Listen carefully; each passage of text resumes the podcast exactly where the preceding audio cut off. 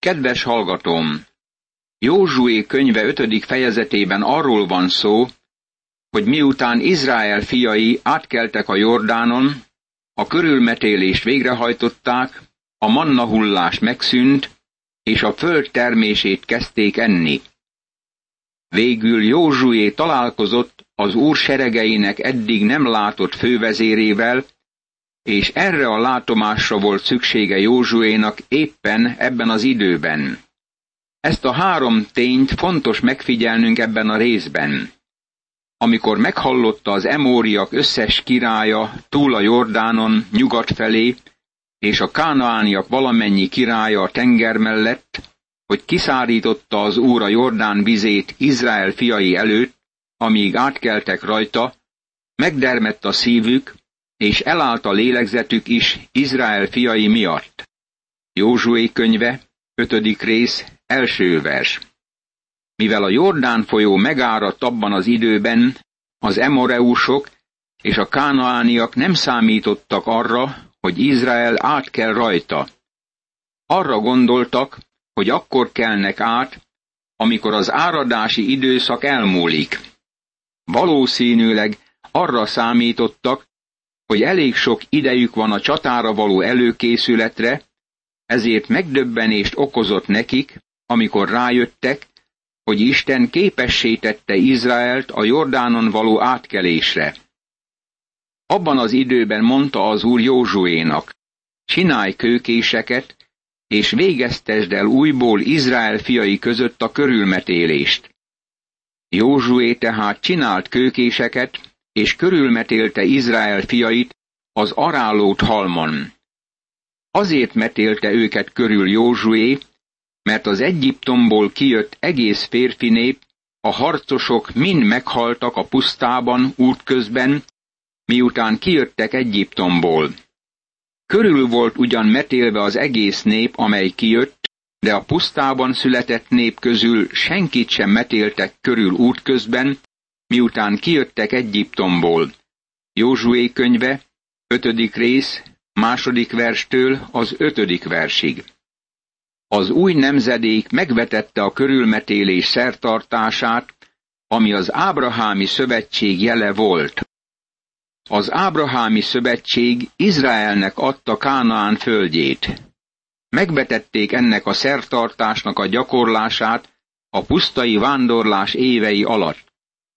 Mert negyven esztendeig jártak Izrael fiai a pusztában, miközben az Egyiptomból kijött egész nép, valamennyi harcos elpusztult, mivel nem hallgattak az Úr szavára. Ezért megesküdött az Úr, hogy nem engedi meglátniuk azt a földet, amelyet esküvel ígért meg az Úr atyáiknak, hogy nekünk adja a tejjel és mézzel folyó földet. Fiaikat azonban, akiket a helyükre állított, körülmetélte Józsué. Ezek körülmetéletlenek voltak, mert útközben nem metélték körül őket. Amikor azonban befejezték az egész nép körülmetélését, a táborban maradtak, amíg erőre nem kaptak. Az úr pedig ezt mondta Józsuénak. Ma hárítottam el rólatok az egyiptomi gyalázatot. Ezért hívják azt a helyet Gilgálnak mind a mai napig. Józsué könyve, ötödik rész, hatodik, hetedik, nyolcadik és kilencedik vers. Sem lélekben, sem valóságban Izrael gyermekei nem tartották meg a körülmetélés szertartását, ami jele volt az Ábrahámi szövetségnek. Izrael gyermekei negyven éven át vándoroltak a pusztaságban, amíg az Egyiptomból kivonult összes férfi, akik hadakozó férfiak voltak, meghalt.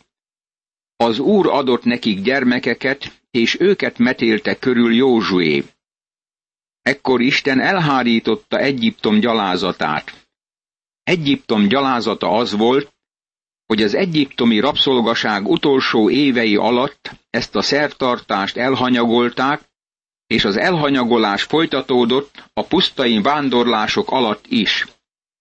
Ezért az a hely, ahol Józsué körülmetélte Izrael gyermekeit, a Gilgál elnevezést kapta, ami azt jelenti, hogy elhárít. amikor Gilgálban táboroztak Izrael fiai, elkészítették a páskát a hónap tizennegyedik napján, este, a Jerikói síkságon. Józsué könyve, ötödik rész, tizedik vers. Az épp tabasza volt, a korai esők ideje, hogy Izrael végrehajtotta a körülmetélés szertartását, és azután megünnepelték a páskát. Egyiptom gyalázata elhárult Izraelről. Isten megígérte, hogy Ábrahám leszármazottainak adja a földet, és az ígéret megvalósulása küszöbön állt. Mindebből nekünk is lelki tanulságot kell levonnunk-e mai időben. A régi természet nem alkalmas a szolgálatra.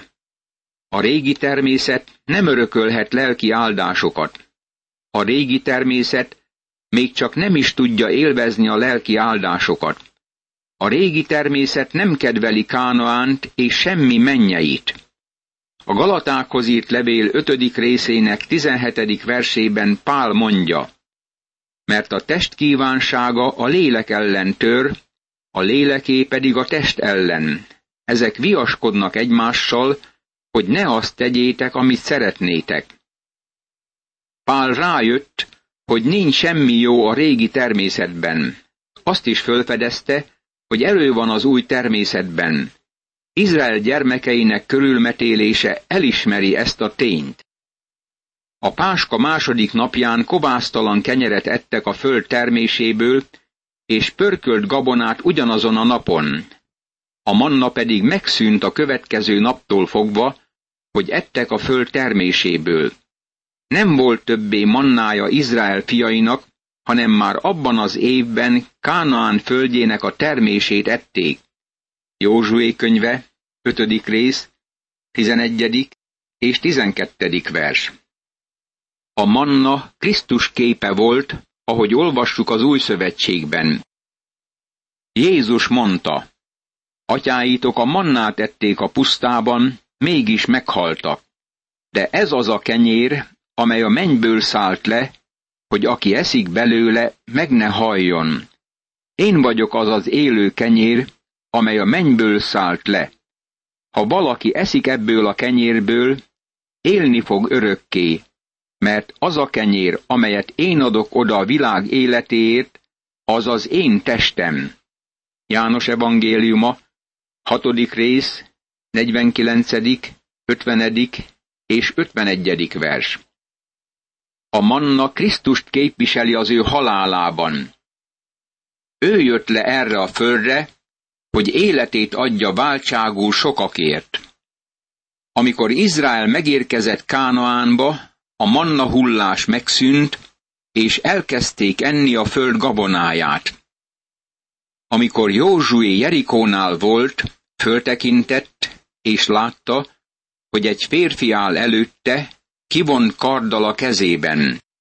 Oda ment hozzá Józsué, és megkérdezte tőle, közénk tartozol, vagy ellenségeinkhez?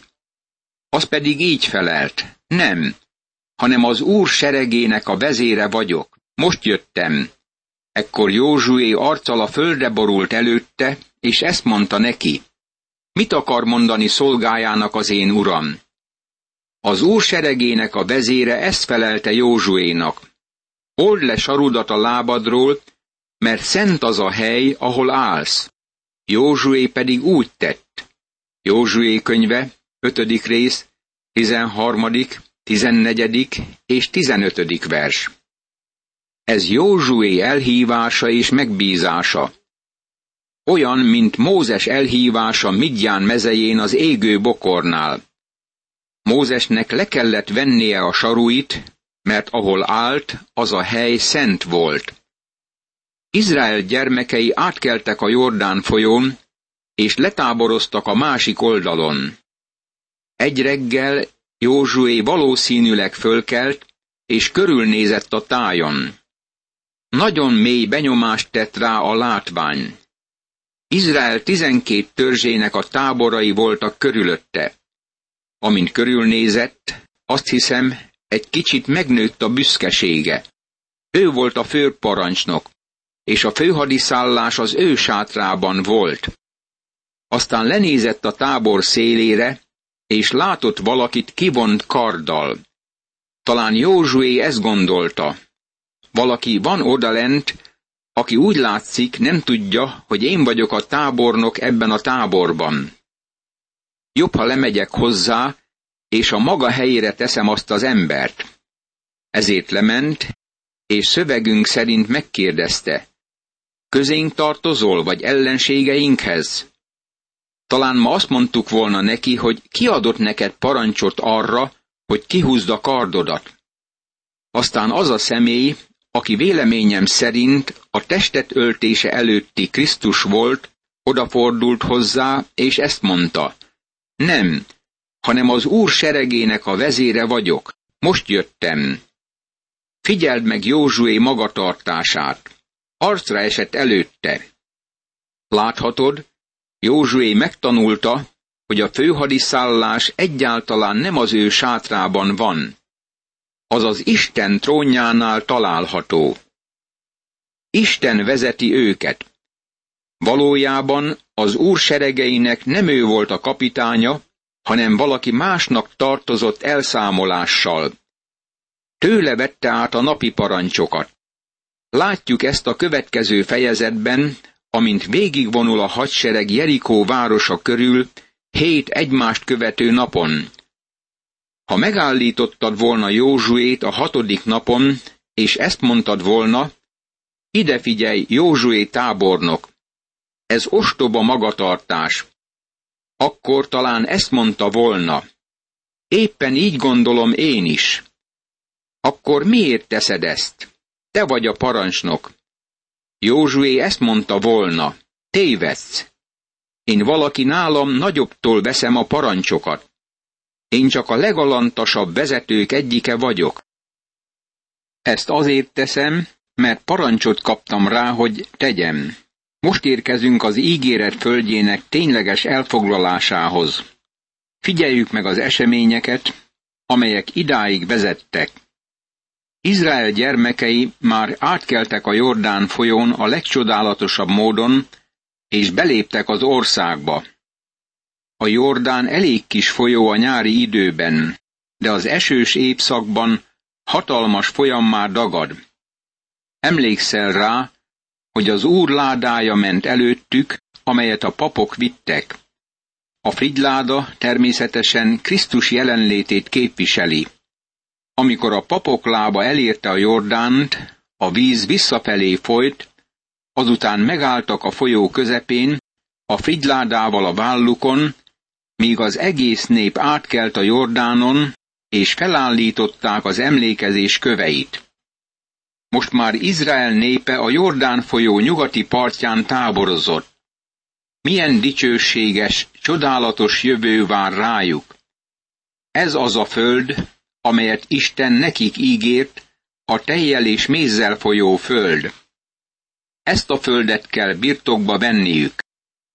Nyilvánvalóan a szívük izgalomba jött ennek tudatában. A várakozás és öröm hullámai járták végig őket. A hódításra alkalmassá váltak a körülmetélés által, ami Isten Ábrahámmal kötött szövetségének a jele volt. E szövetség egy része azt tartalmazta, hogy birtokba kell venniük azt az országot. Emlékszel arra, hogy Józsué éles késeket készítetett a körülmetéléshez. Milyen módon lehet ennek tanulságát alkalmazni az életünkre? Nekem az éles kés Isten igéjéről beszél, amely élő és ható, élesebb minden kétélű fegyvernél. Ez képes döntéshez juttatni. Országunkban ma minden erkölcsi határvonalat eltöröltek, de még mindig fehéren és feketén olvasható Isten igéje. Vissza kell mennünk a bibliai erkölcsiséghez, mert nem nyerhet áldást egyetlen nép sem, amíg vissza nem tér Isten szavához. A hódítás másik feltétele az volt, hogy Józsué meglátta az úr seregeinek fejedelmét. Józsué tábornok most már tőle veszi a parancsokat. A hódítás első lépése Jerikó elfoglalása, és látjuk, hogy a terv szerint ketté kellett osztaniuk a földet. Jerikó és ajvárosának elfoglalásával a föld középpontja lesz az övék. Aztán tovább haladnak délfelé. Úgy látszik ezek alapján, hogy az ország kettéválasztásának módszerét követték annak a kornak nagy tábornokai. Megosztották az ellenséget, azután elpusztították őket. Ezt alkalmazták az első világháborúban és a második világháborúban is. Mégis Jerikó elfoglalásának módszerét nem alkalmazzák ismét. Figyeljük meg ezt!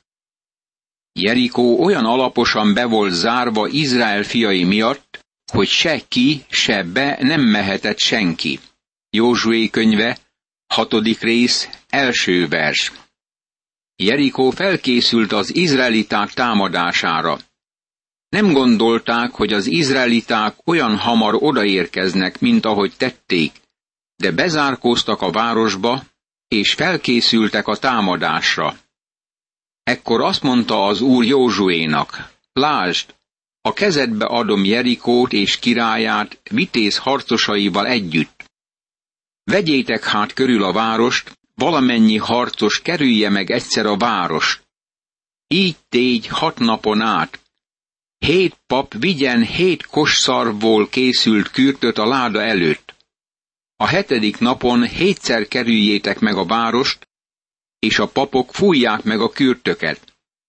És ha majd hosszan fújják a kosszarvakat, ti pedig meghalljátok a kürt szavát, hatalmas harci kiáltásban törjön ki az egész nép. Akkor le fog omlani a város kőfala, és a nép bevonulhat, mindenki egyenest előre. Józsué könyve, hatodik rész, második verstől az ötödik versig. Eljön a hadjárat kezdetének a napja. Józsué pontosan követi az Úr útmutatásait. És úgy történt, ahogyan Józsué megmondta a népnek. A hét pap, aki a hét kosszarból készült kürtöt vitte, az Úr előtt vonult, és fújta a kürtöket. Az Úr szövetség ládája pedig utánuk haladt. A fegyveresek a kürtöket fúvó papok előtt haladtak, az utóvéd meg a láda után ment, és folyton fújták a kürtöket. A népnek ezt parancsolta Józsué. Ne kiáltsatok, a hangotokat se lehessen hallani, és egy szó se jöjjön ki a szátokból addig, amíg azt nem mondom nektek, hogy törjetek ki harci kiáltásban. Körülvitette tehát az úr ládáját, megkerülve egyszer a várost. Azután visszatértek a táborba, és a táborban töltötték az éjszakát. Józsué könyve, hatodik rész, nyolcadik verstől a tizenegyedik versig. Jerikó városa felkészült. Kétségtelenül vannak katonák a falon és őrök a kapunál. A fővezérek és alvezérek a városban vannak, és jelentéseket vesznek át a falról. Végül megérkezik a hír. Itt jön az ellenség. Józsué és Izrael hadserege a város felé menetel. A menet élén van a fridláda, amit a papok visznek, és a papok viszik a kürtöket.